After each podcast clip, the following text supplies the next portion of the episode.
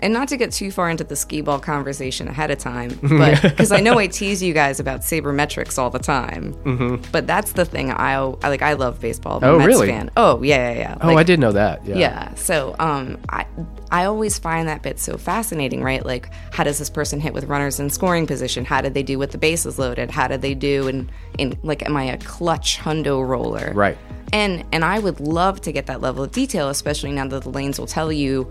Okay, you just rolled a 40, 40, 50, 30, 40, whatever. The Right. whole breakdown of what you rolled. That way, when I go up there, I know, okay, well, statistically, it's the same reason like the outfield will shift over because they're like, oh, he always pulls the ball. So let's all mm-hmm. scoot over this way. Um, because that's what they say. They're like, guys, scoot over. Right. He always Yeah. hits it this way. Those, these are my official baseball words, of course. yeah. Yeah. But I think that would be a fascinating thing to delve into if you really and I'm I love the stats and the numbers of, aspect of it. Um, so I think that would be super interesting to see like do I always miss my last 40? Is it because I'm standing up too soon and walking away from the lane as opposed to like start ending my 40 the same way I start my 40? Just things to think about. Welcome to 40 Out, the original competitive skee ball podcast. Join us as we explore what it takes to become a legend of the lane.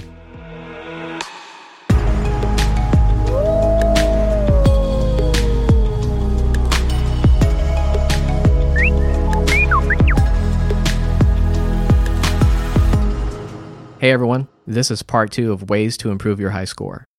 Be sure to go back and listen to part one, or if you're brand new to skee ball, go all the way back to episode one to learn about the basics. I'm Joseph Bullard, aka Space Wolf. And I'm Willie Garza, also known as Brew Horizons. Before we get back to our conversation with Ella, I just want to reiterate that that level of detail that she was talking about is something that Joey and I think about all the time. We're constantly having conversations about skee ball, and we'll get into the weeds about a lot of different topics.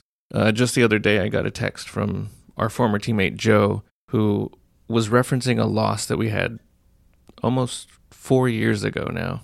Back in 2015, he was talking about the World Mug Tournament and our loss to, to New York City. And it was basically that we sort of got too amped up on our last victory because we had a huge game to knock out a San Francisco team just by one point. And his point was we got real amped up and just didn't reset emotionally for the next game. And we were sort of playing reactionary at that point. And like the thing that he said was present day just shakes hands and like walks off after that win against San Francisco. And and don't think too big of ourselves at that point. And he said specifically, he was like, this falls under that whole act like you've been there before. And I think that's true. Oh, after the Alabama Slammer match. Right, right after that match. Probably one of the best matches we've ever played. One of the most intense matches we've ever played for sure. One of the best matches the two of y'all played. Sure. I mean, I rolled like a 330 something, which isn't bad, but you guys are rolling lights out compared to me. I don't remember what New York team we played. Yeah, and I think I think that's part of the problem, right? It's part of my problem. I mean, I think it's I think it's part of the problem because it's not that we looked past them or anything, but we weren't ready to play them. We just came off a big victory and and we're still just again just amped up and trying to ride that wave of like shit we can do this like that energy and it just that's not what we needed at that moment like we needed focus and yeah i don't remember that team exactly I remember losing. I remember we were outside on the outside stage on the far right lane. I, I, I remember that. I don't remember the team. I just remember not playing well. Honestly, I think that game just took everything out of us. Like it took so much out of us to win that game on its own. And we needed, I mean, halfway through frame five, frame six is when like the transition of momentum started happening. Like we started to steal it from them because we started rolling a couple big frames. I mean, me mostly rolling down the middle, just kind of like stabilizing the team, but you picked it up. And then as soon as that happened, like the momentum just shifted our way and they started worrying that they were going to lose this lose this match. And there's just a lot of energy invested in that. And I think that's probably what got the best of us. Not only were we very inexperienced, me and you, hybrid rolling wasn't even really a thing at that time, but you were doing it in that match. And I think that just took a lot out of us. At that time I wasn't I wasn't thinking in the level of detail that we think now and I wasn't keeping track of scores on my phone in a spreadsheet all the time like I do now. Now I care about those losses and I would be paying attention to like, oh, this is we made a bad decision here or or whatever. At that time, yeah, inexperienced, so I had no intention of caring about a loss in that way, which obviously is a problem. That's exactly what I was talking about in experience, just because we think about the game so much differently now. Although I think if we play them again today, we probably don't beat them. I think that's the only version of us that beats that team because that score was 1078, 1077. Like that was a monster fucking score. So I don't even think, like, I think we're too smart to win that game now because we get in our own way and we end up losing it because we just did things differently. Like it would not have been that genuine, just like momentum and adrenaline. Mondo was in our side, like on our side coaching. And like it just took all of those things to like rally us. And I don't think we win that game again Yeah. because they were a much better team than us and they should have beat us. I think it's important to point out that that's the type of stuff we're thinking about. Even 4 years later, we're still thinking about that that win and that loss. And it's not always those finer details of winning or losing. And I know when Joe sent me that text, he was referring to the psychology of the game, but we're not always that serious. It's not always about strategy. Sometimes we can get a little bit ridiculous. I do have skee ball shoes. I was going to say you you mentioned that you couldn't wear your what Vans I over could here. wear my Vans. Yeah, they're too flat. But yeah, I usually like uh, I wear my uh, Saucony, Saucony, however Mhm. however you say. I don't know which one it is either. I don't even know what that means. It's a, yeah, just shoe brand. Yeah, it's it's the it's the these and and these are these are hard to tell because they're denim. I have on a lot of denim. That's yeah, that's, that's that's- pretty crazy. That's cool looking. But yeah, um, it has more of a wedge in the heel, which I feel helps with fatigue. Um, having a flat shoe, I, by the end of the night, I feel like I have to compensate by leaning more forward Right. on the lean to to like get the weight off your heels. yes, Yeah. yeah, because it's arm fatigue, right? Like it, it's a thing. It happens. Yeah. Mm-hmm. Do you have any skee ball shoes? Because I don't think that I do. I mean, I just wear whatever whatever I happen to be wearing that day. I like my Merrells because they're comfortable. And lately I've I've been wearing those uh I don't know, they're not dress shoes, but they're definitely flatter. They are more more akin to Vans, I guess. But I bought them because I was supposed to be wearing more professional looking clothes at work. That's what they compliment, I guess. I usually only wear the same shoe. Most of my pairs are Chuck Taylor's All Stars, Converse, so that's usually what I wear. But unlike Ella, I don't think I've ever rolled skee ball in a pair of shoes that is not flat. sucks because my heels will start to hurt too. But I own like one or two pairs of shoes that are not flat. A pair of running shoes and a pair of boots. So like I almost always wear just chucks. I guess I used to wear Doc Martens sometimes. Like in high school? Well, yeah, but also as an adult, I like uh, steel toed, Oh, steel toed uh, Doc Martens. You got a new pair, don't you? I do have a new pair. I haven't worn them because I don't have pants that they go with. Really, Dude, wear them fucking shorts. wear them the full circle bar and shorts. Uh, long ass socks. no, I don't think so. All right, let's get back to what Ella had to say. She rolls by the name Alpha Dick, and she's one of our biggest rivals. I prefer to either roll in short sleeves or no sleeves because I feel like, and not to steal any of Gabe's thunder, but I feel like um, sometimes if the sleeve is like slipping down your arm mid roll, it's distracting. So I feel like what sleeve I wear, I'll consciously remember to either wear a sleeveless shirt underneath or make like a sure- tank or something. Right, right. Just to make sure that I, I have that option for myself. I know when I get up to the lane, uh, again, being being a lady roller, uh, we have hips. And I usually have to try and get my hip out of the way. And that's been one of the biggest struggles with these newer lanes versus the older lanes because the foothole used to be larger on the old lanes. And I would put my left leg all the way over until I felt the opening for the key for the coin in the middle of my shin. So, like, that was kind of how I aligned myself and got my hip out of the way. And then, yeah, I think I, I just kind of that's like my routine when I'm up at the lane. Usually my watch slides up my arm. Again, things that bother me, I try and slide my watch down when I get up there. I get my hair out of the way. I sometimes thud the ball on the lane to like get used to the sensation of the ball in my hand and also to intimidate my neighbor roller. Shit, now I'm giving away all the secrets. The one thing I've seen you do differently Yeah. is that you really swing it. Yeah. Like when you're kind of like warming up and then even like very snappy very snappy aggressive roll Thank you. I think. I mean, if you're going to be alpha dick, don't you need to have like a snappy, aggressive roll? Like if I went up there and granny rolled it, you'd be like, this clown, who they think they are, you know?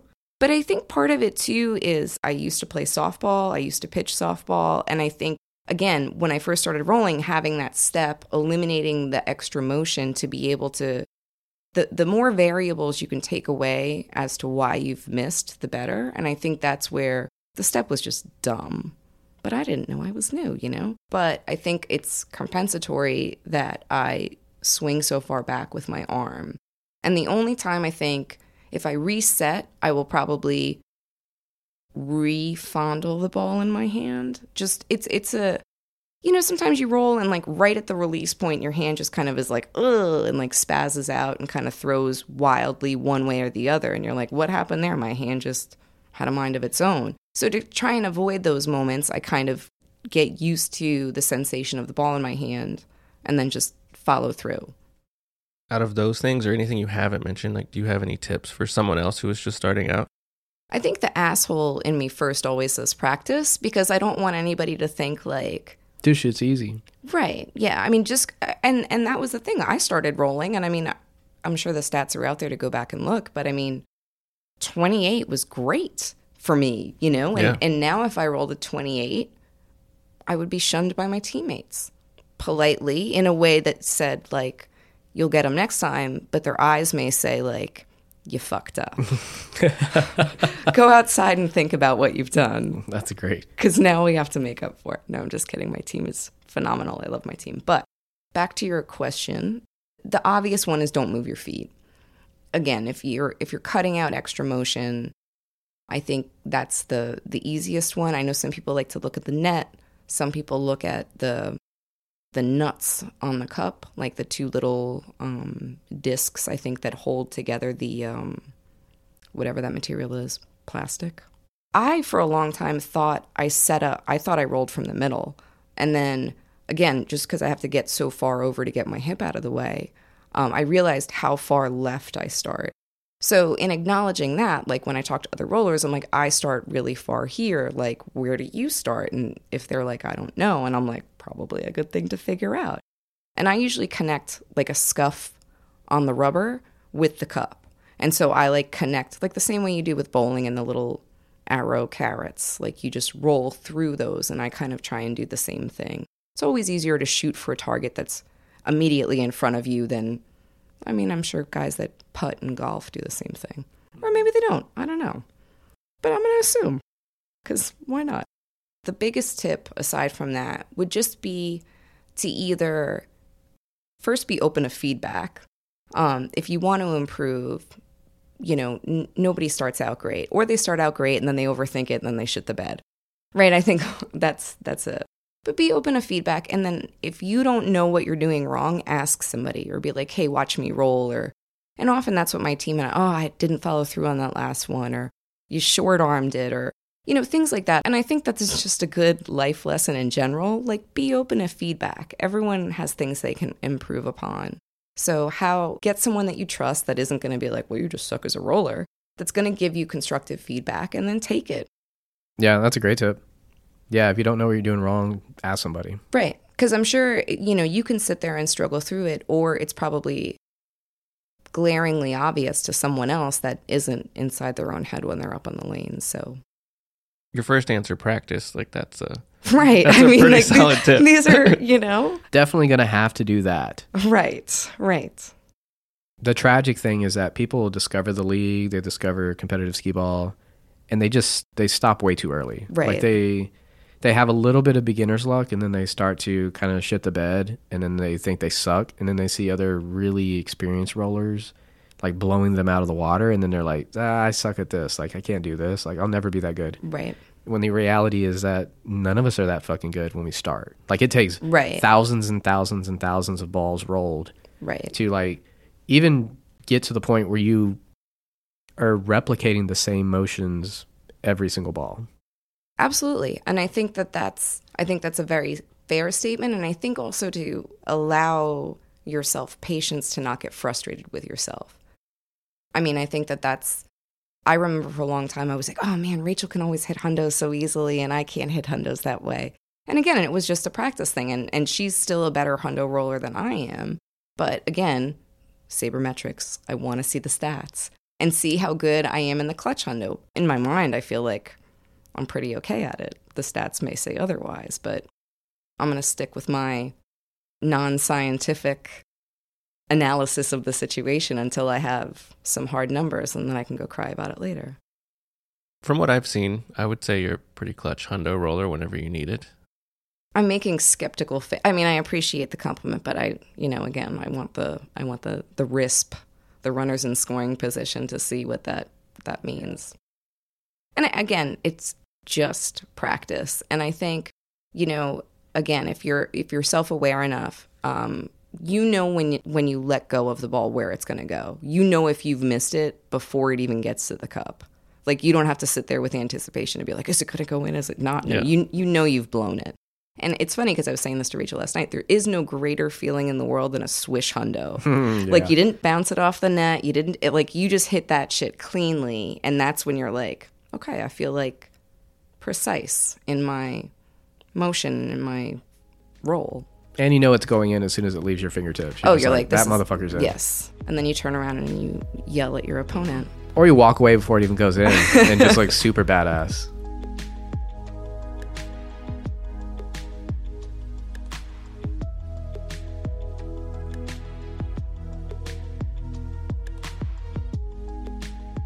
Next up is our good friend Christian Long. He's a Brooklyn roller and he's been rolling for over seven years. This guy looks like Al Pacino, so his roller name is Serpico. Just like us, he's completely obsessed with skee ball strategy. And Willie and I literally talk to him every single day through our Slack channel. We were lucky enough to get him in the studio the last time he was visiting Austin. Is there a tip that you give somebody? Like the number one thing you should probably do if you want to start getting consistency? Uh, I tell people that they should just find a stance that's comfortable for them because I think once they're that curious to know about things like that, they say, "Well, what should I do? How should I stand?" And I say, "Stand however you want and just figure out what feels good, where you're not strained or awkward or off balance, because you want to." You don't want to move around a lot. Although, you know, most rookies do a whole lot of swaying and movement, and I don't really stop them from doing that. But if they ask, I say just find something comfortable that you can that makes it easy for you to replicate your motion. And from there, then you figure out what you want to aim for. Some people look at the cup, some people look at the screws on the on the ramp, and you know, you just want to find something that helps you be consistent. And then you work from that. And then I say, you know, every so often we change our stance. Like you just kind of you're never feeling perfected, right? You're always you're always working on your game and trying to change things to make it feel better or sometimes you you feel so accustomed to a certain thing that it it's like you're struggling to get over like a plateau and just doing something different can unlock a thing. In your opinion, what do you think the best rollers do differently than other rollers? Um, I think it's mostly mental in terms of focus and you know just taking it seriously. And and you know when you can once you've been around enough, you can just see by someone's demeanor whether they take it seriously or not without even having to talk to them. Like there are people that have been in the league for years and they just they just go up and they're just throwing those balls and then they're the people that get set and and have like a kind of a pregame routine and it might even be just a couple seconds, but it's still a thing that they do to get set. And uh, I mean, that's like the major difference is just the mental game and just thinking about it and wanting to be good and wanting to take it seriously. You mentioned that some rollers have a pre-game routine. Do you do anything like that? My pre-frame ritual is just I lean against the lane with my leg, so I get that my my right leg set and my left leg set, and I take a ball. And the thing that's kind of evolved for me is I want my arm to be completely straight. So when I release the ball, it is flush with the lane, like it's not dropping on the lane, it's not being thrown. I'm releasing it with no friction, no sound almost. So I lean on the lane with the ball, and that's my calibration. That's how far down I lean forward. And once I have that, and I take the other, I take three balls out, and I have two in the other hand, and then I kind of get my posture that feels most comfortable to get the best release. If I'm thinking about it, which I forget sometimes, I breathe because breathing, like taking a deep breath, really relaxes me and flushes out the nerves for the the next few seconds. And then I find my spot because I aim at a certain thing, which is different on every lane. Unfortunately, it's a crutch for me, but uh, I, I find the spot on the lane that I've determined is where I want to aim for. And when I am sure that I have it and I feel good enough, I feel like it's taking me a little longer than I like because I and oh the other thing is with, after I'm done leaning on the ball, then I keep kind of banging it down until I get the right grip. Like I want to hold the ball in the right way, and for some reason it takes me a little while to do that. And if I don't have it, I'll just keep doing that. And I kind of hate how that probably looks to people, but I can't help it. Like I just whenever I throw a ball when I don't have the right grip, it is off. So Do you hold the ball with all five fingers, or how do you hold the ball? no pinky, three fingers and the thumb. It's not perfectly that my my ring finger, my my pointer finger are like 180 degrees, but in my mind that's what I want, and the middle finger in the middle.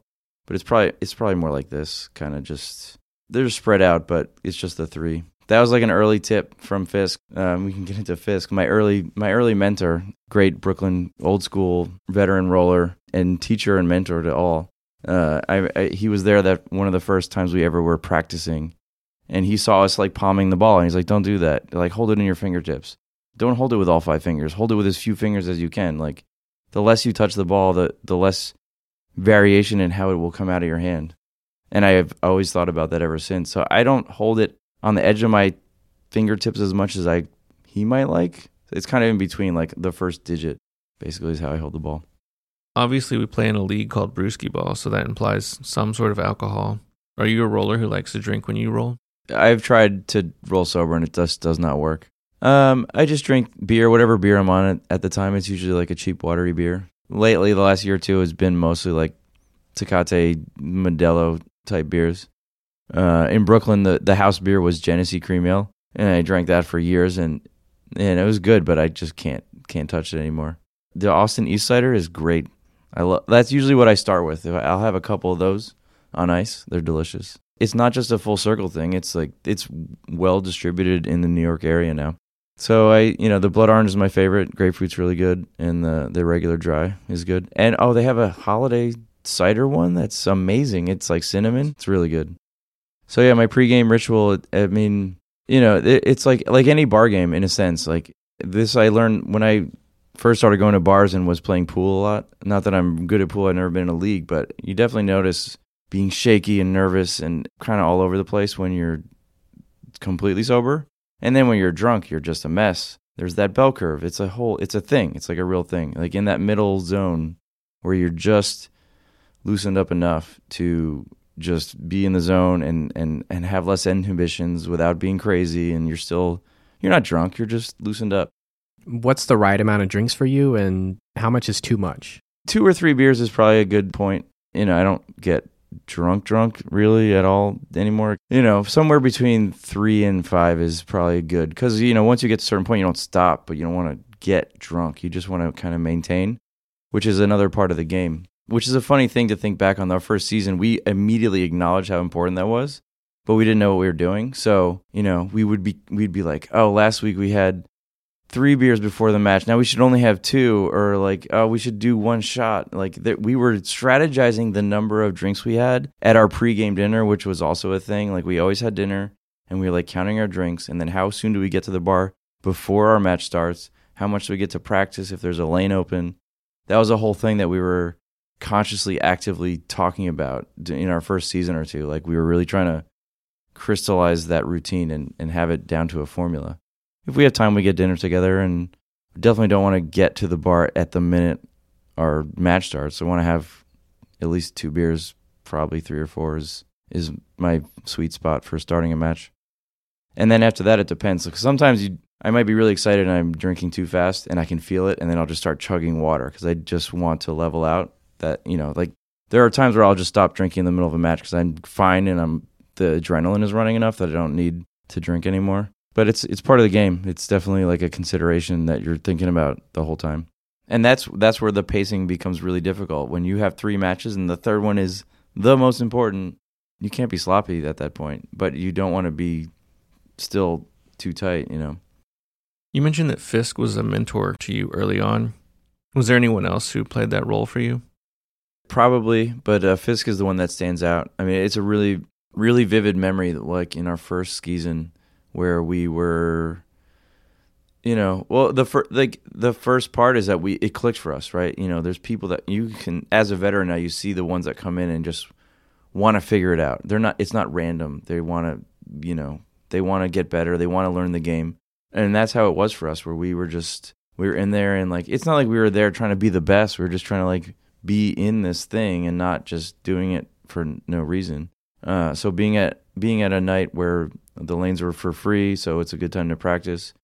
And Fisk was there and could see us see us working and talking about it and trying to figure things out. And he stepped in and acknowledged that and was like, "Hey, do this with your stance. Hey, do this with your focus. Do this with your grip." And just gave us things to think about that still resonate in my mind 7 years later, you know with breathing and grip and, and everything else. Uh, and it's just been that mental approach ever since where, you know, you never are complacent. You're never happy with what you're doing. Like you always want to be better than, than what you did. You're never like, this is good enough if you're competitive. But my main routine lately has just been going to league night early, going there before anyone else is there. And it's quiet and I can do whatever I want on every lane. And I want at least an hour before my match, but my most regimented practice where I'll just spreadsheet my scores and roll at least three matches for myself where just the act of recording the scores makes it count more and makes me more focused than just walking up, playing a game, trying to do a certain thing, but not recording it is still different. And that is something that uh, when I am more regimented, it's much better for me than just going there and rolling for an hour.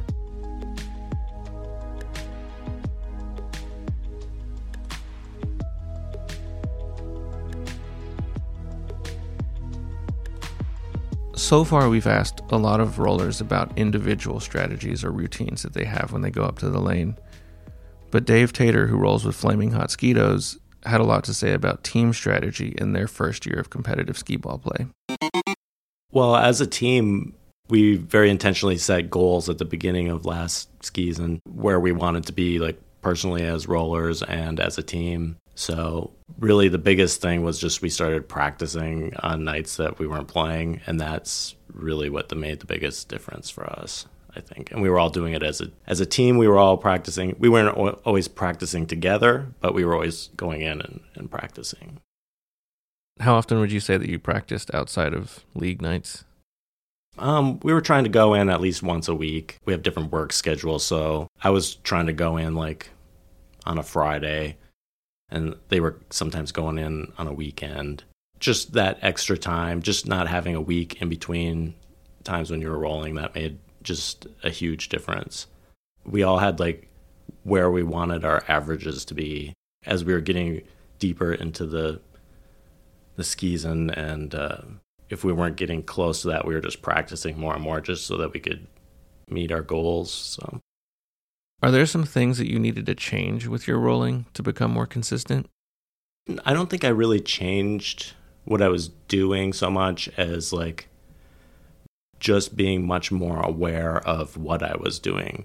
Because initially I was just kind of like, I would just roll the ball and, you know, things would kind of go haywire over time, just like focusing on like where my arm was, where I was letting go of the ball, whether or not I was like twisting my wrists at all, like where my fingers were in relation to the ball when I let go of it. Just slowly working on each one of those things over time. But I don't know that my the mechanics of how I do it are that much different than when I started. It's just kind of more consistent.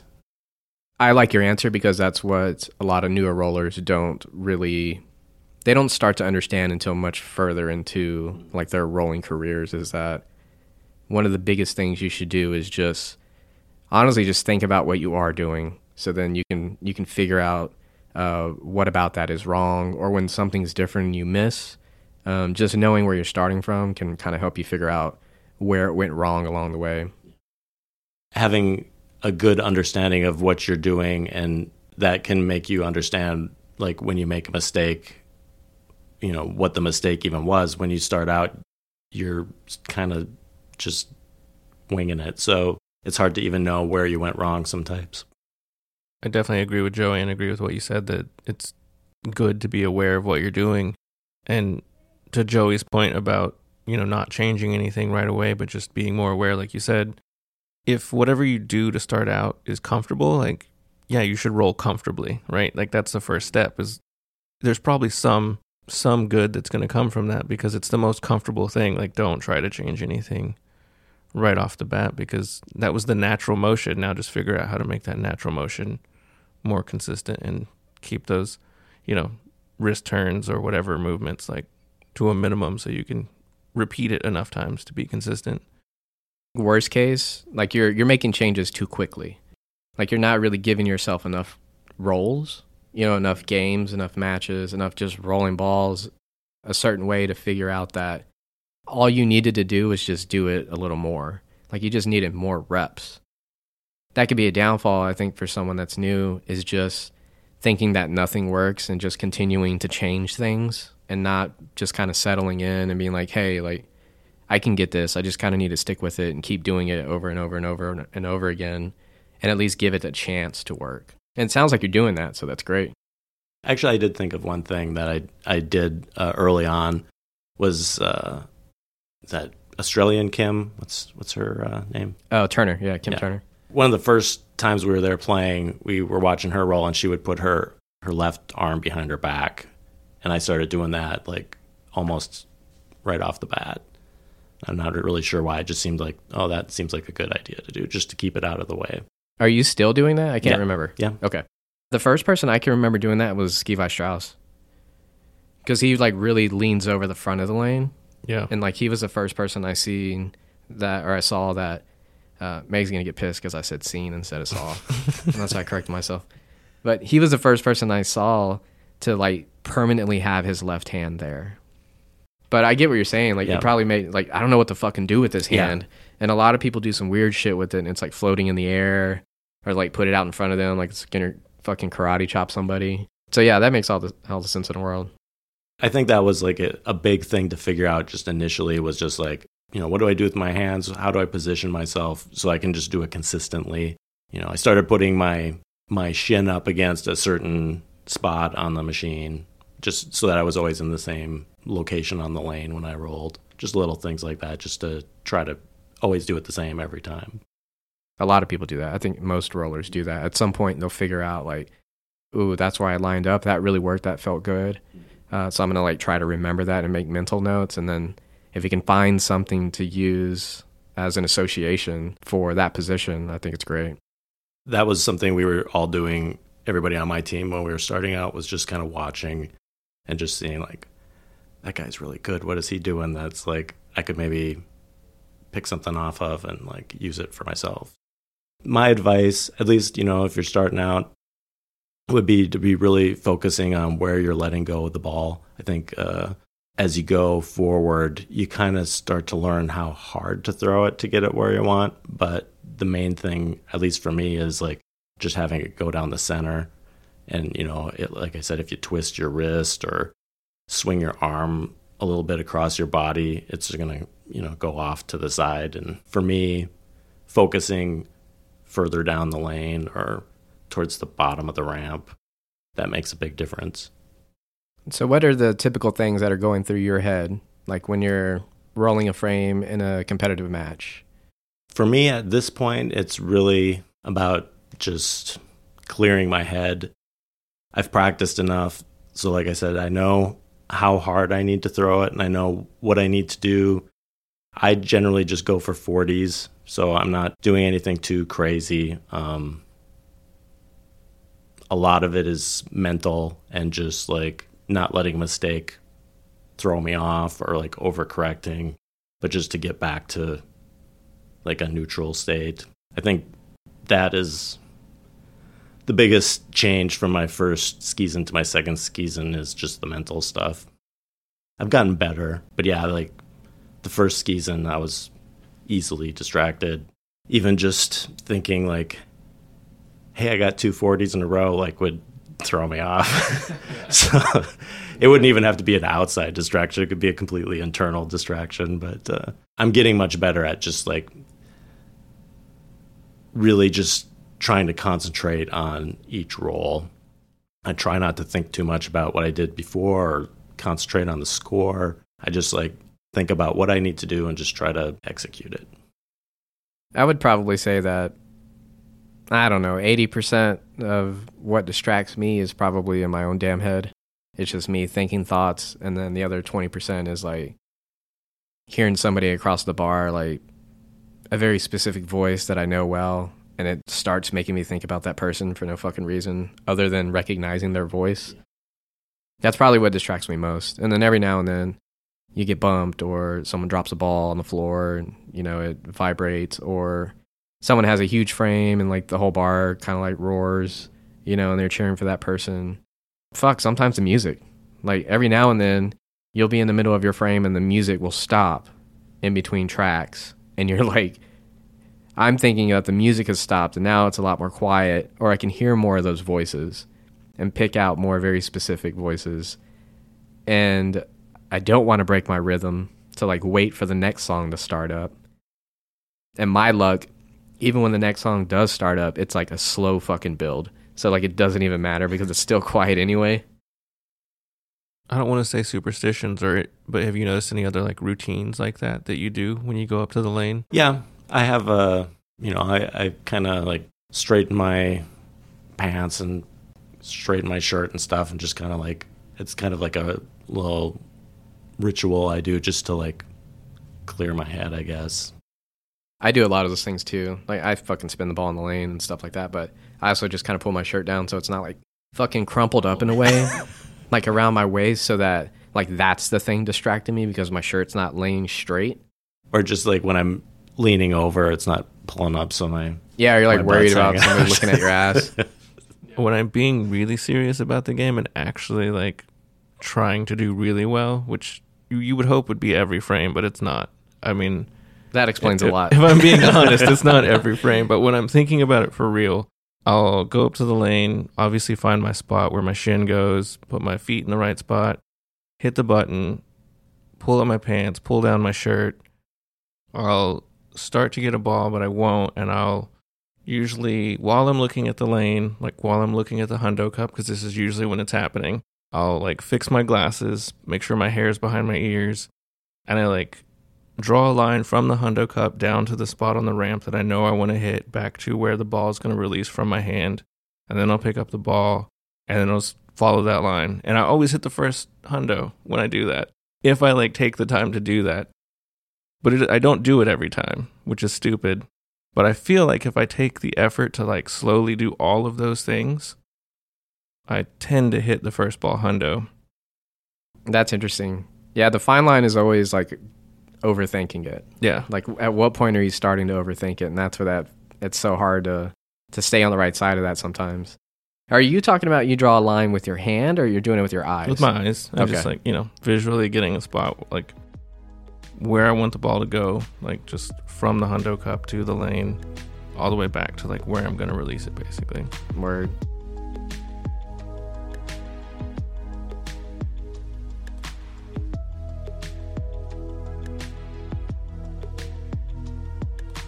One of the people we knew we had to bring onto the show is Nicholas Hasso, also known as Beschemeth.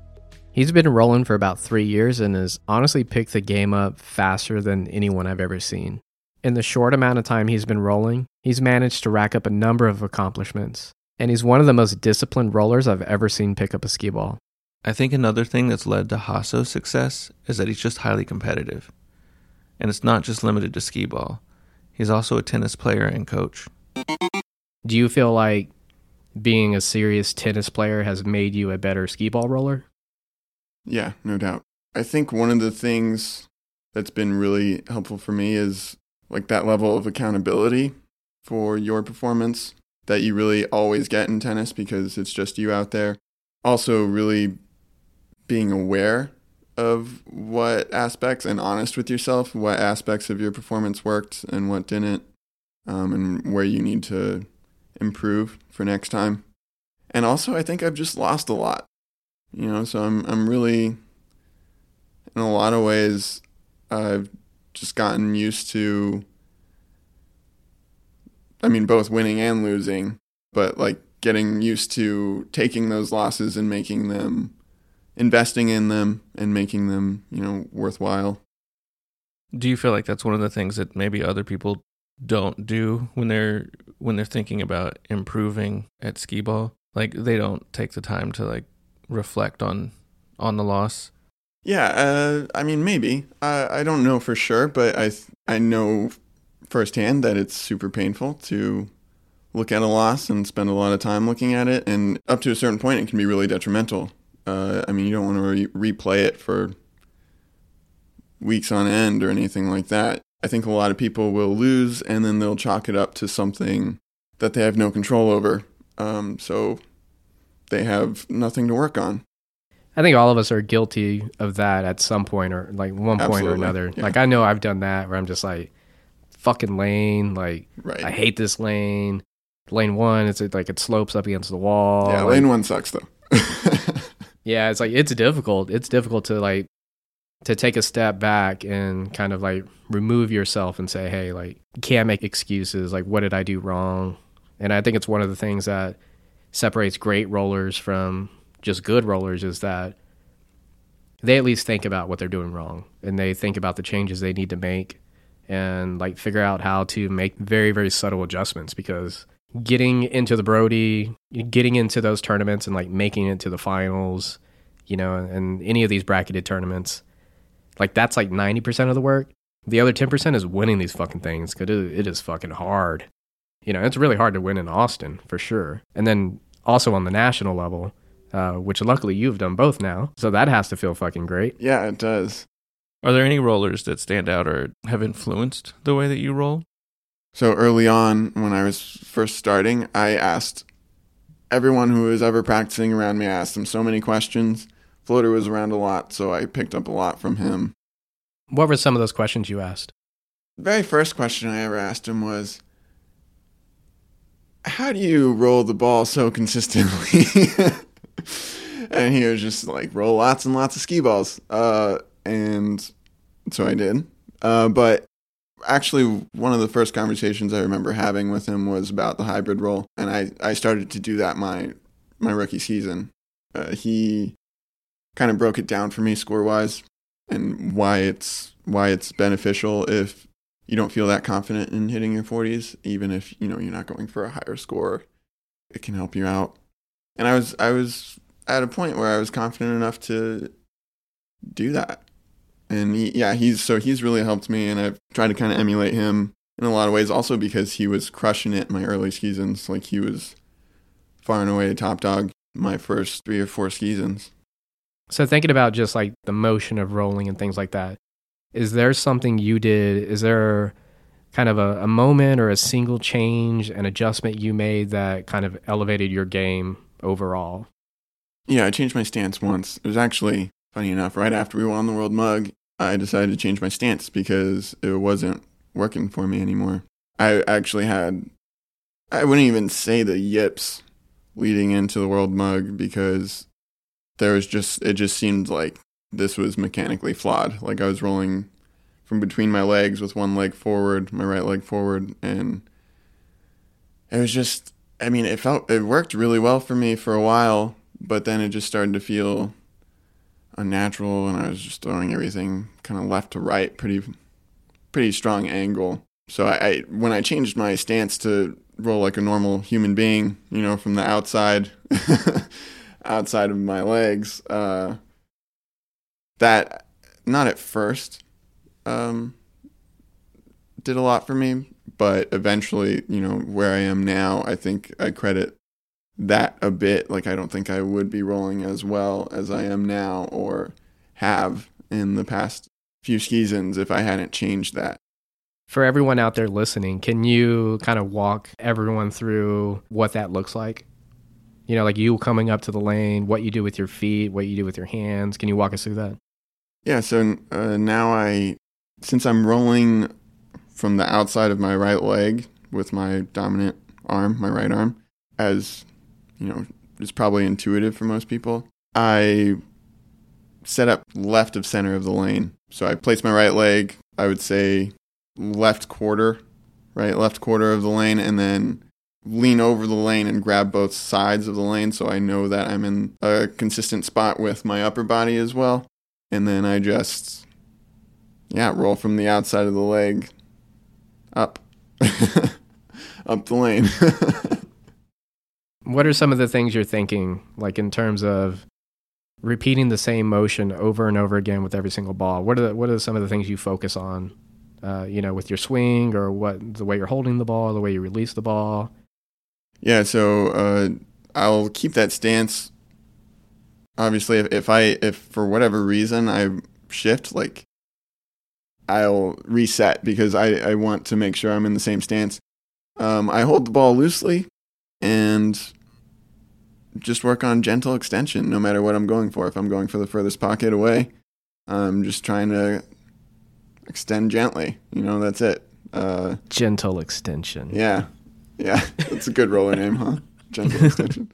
But yeah, and you know, I, I try to keep it so that I'm not thinking about a million things. But uh, when I guess when you're first learning, there are a lot of things that you need to be consciously focusing on. So, for instance, like keeping the parts of your moving body, you know, consistent. So, like if you're like is what's the what's your wrist doing? You know is it moving a lot? Is are you twisting your arm? Are you twisting from the wrist twisting from the elbow? Is the shoulder in the same spot? The shoulder should always be in the same spot. I mean unless you're dislocating your shoulder right? So i think yeah i just try to keep it simple and pick a spot i want to follow through to and that's pretty much it. Nice long follow through. When you pick a spot, are you looking at the cup or are you looking at the lane? I try to look at the lane, try to look at the ramp. Um, I, you know, pick a spot that I want to hit, and then I will look at the ramp. Pick a spot on the ramp that I want to hit that I think would lead to that spot. That's pretty much it. How do you keep up that level of mental focus during a match? I think I have a lot of practice with tennis um, and having to reset and refocus every every point. Uh, it's it's a little more compact in skee ball. You essentially have to refocus every ball. Like a frame's not good enough. You lose focus in a frame, you know, in between balls. That's gonna that's gonna affect things. So I think resetting every ball and picking that spot again if things are flowing, like then you don't have to think about it. That's fine, great, whatever. But you know, really resetting and focusing on each ball. I mean, it's it's the challenge. You know, I think just a lot of practice. I don't think it necessarily comes easy. If it did, then you know, this wouldn't be any fun. Yeah, there are definitely things that distract me. You know, things that are happening in the bar. One of the one of the most distracting things for me is to be able to single out a very specific person's voice, like in a conversation. Like I just automatically think about it. I'm like, oh yeah, that's Doodles over there, like you know, talking about the clap and like dicks and snatch and stuff like that. Like I cannot not hear it. Yeah. So, are there things that happen in the bar that distract you? Or are you Yeah, just completely Doozles. locked in? Doozles, is Doozles in general? so distracting. Their whole team. Yeah, their whole team. Uh, no, I certainly. I mean, I uh, but I think that's just a sign that I'm not as focused as I could be. But yeah, certainly, I, I think I, I do get I do pick up on things happening around me or behind me, and I start to. It takes me out of the moment. Uh, but I think that's part of the challenge, right? And so I think you can't block everything out. That's impossible. It, that's not a thing. When people say block it out, that's that's just not a thing. You all you can do is focus more keenly on a particular thing instead of making it something detrimental. You know, you make it something beneficial to you. You've talked a lot about routine and like sort of the mechanics of you getting ready. Is there anything that you have that you do that maybe does feel a little more superstitious or is there a drink you like to have while you roll because that makes that's that's also part of the mindset of being at skee ball and rolling competitively. I mean, the face paint a little bit, right? hmm Yeah, and, totally. And just washing it off before I even come. Um, but that's only for big events too. Big events where I show up without face paint, I've already, you know, maybe maybe not the full get up, but like you know, make some uh, things. I, I kind of like just like drawing before to start thinking visually as opposed to uh, verbally. I don't think that's superstitious, but Sure, I, yeah, no. um, Yeah, I wouldn't say that is. I'd just say that's part of your routine, like yeah. part of your preparation. Drink wise, I like to drink beer, but not a specific kind. It doesn't really matter to me as long as I'm not getting Twisted. too messed up. Yeah. So how many is too much? Like, do you not have any drinks before a match? Do you get a drink when the match starts? Uh, how how many drinks is like that very special, like top of your game versus like one drink too many? I'd say like two drinks in the first hour and then just like a drink after that every hour would be ideal. Don't always do that because sometimes I just get so amped and I'm like drinking so like too fast before I even notice it. And I'm like, my beer's gone. Why'd I do that? And you know, some so sometimes I'll just switch to water. But yeah, I don't really have. Uh, It, it's always just beer though. It's not whiskey or no, uh, no, I don't do that anymore. I I only do shots as celebration. Thinking about all the things we've talked about so far, or maybe we haven't even mentioned it yet, is there something that you would tell somebody who's new to the game that could help them improve? Like, is there a, a number one tip for someone interested in becoming a better roller? I think it goes back to making sure you have a specific target. So something, I mean, the smaller the better, in my opinion. But also, you know, that gentle extension. Like you're not rolling that ball hard. This is a precision game. It's a feel game. You don't need to roll the ball hard. if you're rolling it hard and it's going in, awesome. But you actually probably don't even want to keep that up. Like, still try to roll it softer, even if you're missing. There are just things you have to be aware of. No matter what it is, whether it's the gentle extension or not, you have to be aware of what you're doing. And even if that level of consciousness makes you perform worse, so be it. I mean, this is a process. Like you're not going to be great right right at the beginning. So you got to be ready to miss a lot with like sort of an easy or um, that's what I'm looking for. More efficient way of rolling. Even if you suck at it, like try to get good at that. Because even if that's not going well at first, like eventually it'll be uh, second nature, and you'll be you'll be crushing it with that and there are just fewer things that can go wrong like limit the variables limit the variables even if even if it's terrible at first i think a lot of people you know you suggest something to them they try it and they miss like twice and they're like oh that doesn't work for me that's no good and it's like okay yeah, it- don't do it it's a bit naive to to not give it hundreds and hundreds of balls. Like you, if you make a change or you're trying something new, you literally have to. You just have to do it over and over and over and over again to like really find out if it's going to pay off or not. I mean, and unfortunately, part of getting good good at this game is having to overthink things for a while and not being very good at it for a while until you don't have to overthink it and it just happens.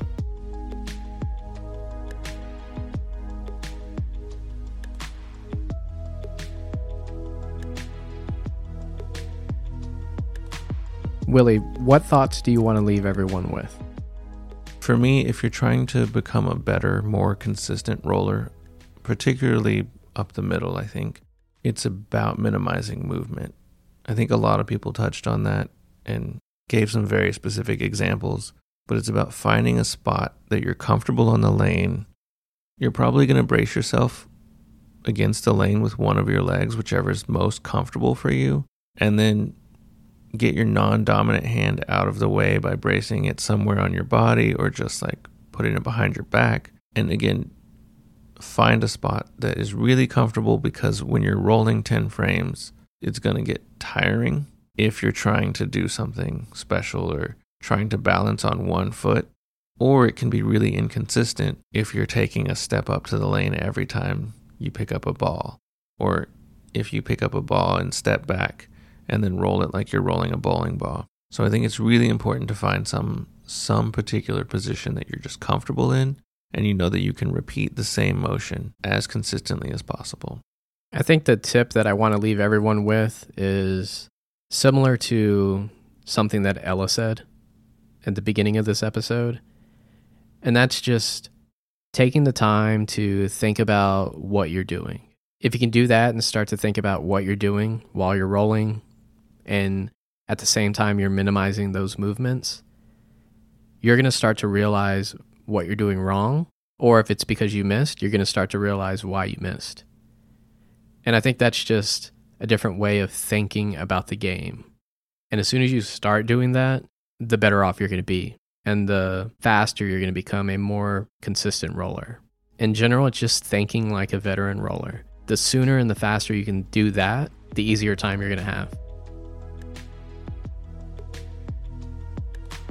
We really hope that everyone finds some value in these last two episodes. And most importantly, get out and find a place to roll. And if you need some help, check out the Google map that's on our website at 40outpodcast.com slash roll. Speaking of the map, we want to give a special shout out to Joey the Cat, Jacob Stout, and Beschemeth for sending us almost 30 new locations to add to it. We also want to thank everyone you heard in the last two episodes. Part 1 of Ways to Improve Your High Score featured James Gray, aka Ray Mascario, Bonica Ayala, aka Phoenix, and Roy Hinojosa, also known as Brubaka. And part 2 featured Ella Nilsson Lassiter, aka Alpha Dick, Christian Long, aka Serpico, Dave Tater, also known as Shrug Life, and Nicholas Hasso, aka Beschemeth. 40 Out was created by Willie Garza and myself, Joseph Bullard. We're doing all the recording, editing, design, and social media. The music you hear in the podcast is provided by Cymatics Beats. We want to take a quick moment to thank everyone for their support and for following us on Instagram at 40 Out Podcast and visiting our website, 40outpodcast.com. There's so much more to come, and the best way to support us is by telling people about this podcast and listen to every episode we publish. You can listen and subscribe wherever you find your favorite podcast. If you listen to us in Apple Podcast, we'd really appreciate if you could take a few minutes to rate the show and leave us a review. Roll up a chair and tune in next time. Thanks so much for listening.